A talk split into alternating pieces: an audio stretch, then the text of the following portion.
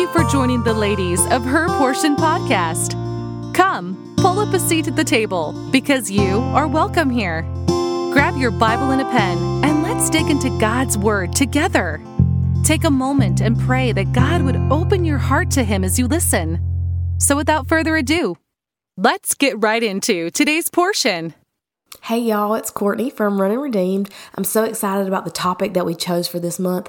Nothing is being attacked in the world like motherhood. So I want to take just a little bit of time to show you from God's Word what He has to say about biblical motherhood and womanhood. You know, the Bible teaches us that children are a blessing that motherhood is a blessing. Psalm 127 3 says, Lo, children are an heritage of the Lord, and the fruit of the womb is his reward. They are a heritage, they are a reward. And the Bible goes on to say in that same psalm in verse 5, Happy is the man that hath his quiver full of them. The world teaches that children are a burden. Put them in school all day with somebody that's qualified to teach them. And then you can spend the day the way that you want, whether that's in a secular job or staying at home. The point is that you get to do what you want to do with your time, and your children don't interfere because that's how the enemy wants you to see them as an interference, not as a blessing, the reason the devil has forced this lie on the people is because he knows how powerful our Christian heritage can be. The less time that our children spend with us and the more time they spend with the world, the better for him. The more time they spend in the world training, then the more likely they are to act like the world that they're training in. The more time that they spend in godly training, the more likely they are to act like God. The blessing of the Lord, it maketh rich and he addeth no sorrow with it. That's what Proverbs 10 22 says. The Bible says that the blessing of the Lord maketh rich. Now, we know as moms, this does not mean with money. If you're raising kids today, you know that it ain't cheap. But that verse means when the Lord blesses you with children or any other blessing, it adds to your life. His blessings don't bring sorrow, they bring abundance. A rightly trained child can bring an abundance of happiness and joy and fun and love into your life. Now, if you're missing that with your children, maybe you need to reevaluate your training method. Get back to God's Word. So, Mama, how do you see the children that God gave you?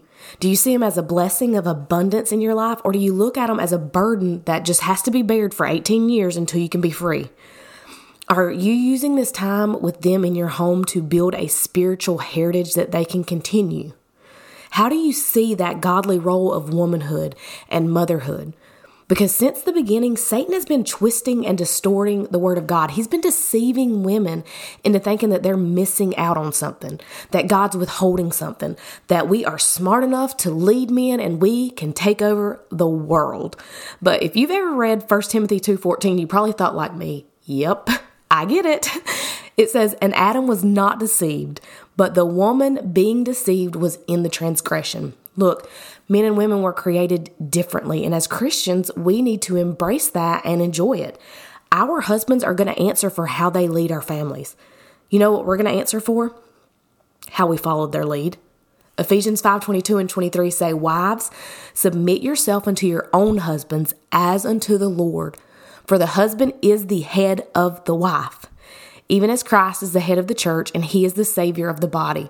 And it goes on in verse 24 to say, Therefore, as the church is subject unto Christ, so let the wives be to their own husbands in everything. That's not my words, those are God's words. So I want you to look with me, if you have your Bible, in Genesis chapter 3. In verse 1, it says, now the serpent was more subtle than any beast of the field which the Lord God had made. And he said unto the woman, Yea, hath God said, You shall not eat of every tree of the garden? Listen, the devil has been playing this game since the beginning and he's probably getting better at it. He got Eve to doubt God's word. He came into her home and he painted this beautiful picture of what a woman could be if she would only go against God's word. You know, it's always better out in the world. The grass is always greener over there. And he's still painting this picture today. God is not out to get women, the devil is. God does not think less of women, the devil does. The world has taken his lies hook, line, and sinker, and they're trying to force them on us. Now, if you're a Christian, you don't have any business getting your life model or pattern from the world. God has clearly stated in His Word how Christian women should act. The Bible says Jesus Christ is the same yesterday, today, and forever. His beliefs don't blow in and out with the winds. What he commanded for women to do and be then is still how he feels now. The only thing that's changed is that more and more people have believed the devil's lies and they're out spouting them off to anybody that'll listen.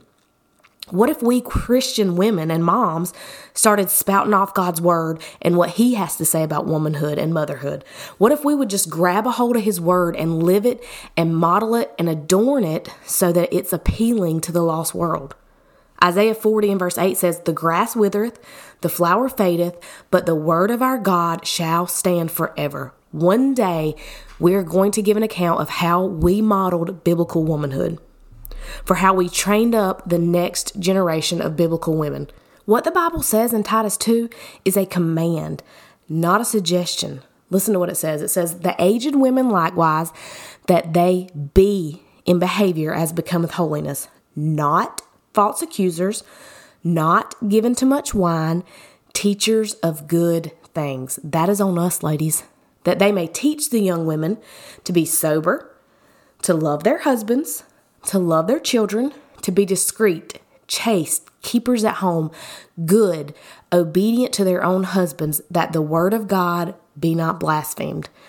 Mom, are you modeling biblical womanhood to your daughter so that they know how to behave as a Christian woman in this wicked world? Are you modeling biblical womanhood so that your sons will know what kind of woman they should marry? Titus 2:12 goes on to say teaching us that denying ungodliness and worldly lust, we should live soberly, righteously and godly in this present world. Mamas, we have got to model this biblical womanhood because our children are being pressed on every side with the direct opposite. Womanhood has never been attacked like it's being attacked today. Instead of retreating or compromising, we've got to stand up and be bold. I wish I could read the entire chapter of Ephesians 5 to you, but that's your homework. Go read it. It says, Let no man deceive you with vain words. It says, Be not partakers with them. Walk as children of light. Have no fellowship with the unfruitful works of darkness, but rather reprove them. Awake, thou that sleepest. See then that you walk circumspectly, not as fools, but as wise, redeeming the time because the days are evil. Yes, I know the world is evil. It always has been. That should not be a shock. But we only have so many years with our children in our homes. Don't squander it. Redeem the time. Get off your phone and get into their lives. Turn the TV off and interact with them. Live with them, not just around them. Thank you for joining us today on Her Portion. We hope you leave with plenty to ponder from God's Word. We encourage you to use today's topic to start your own study in the Scriptures. Until next time.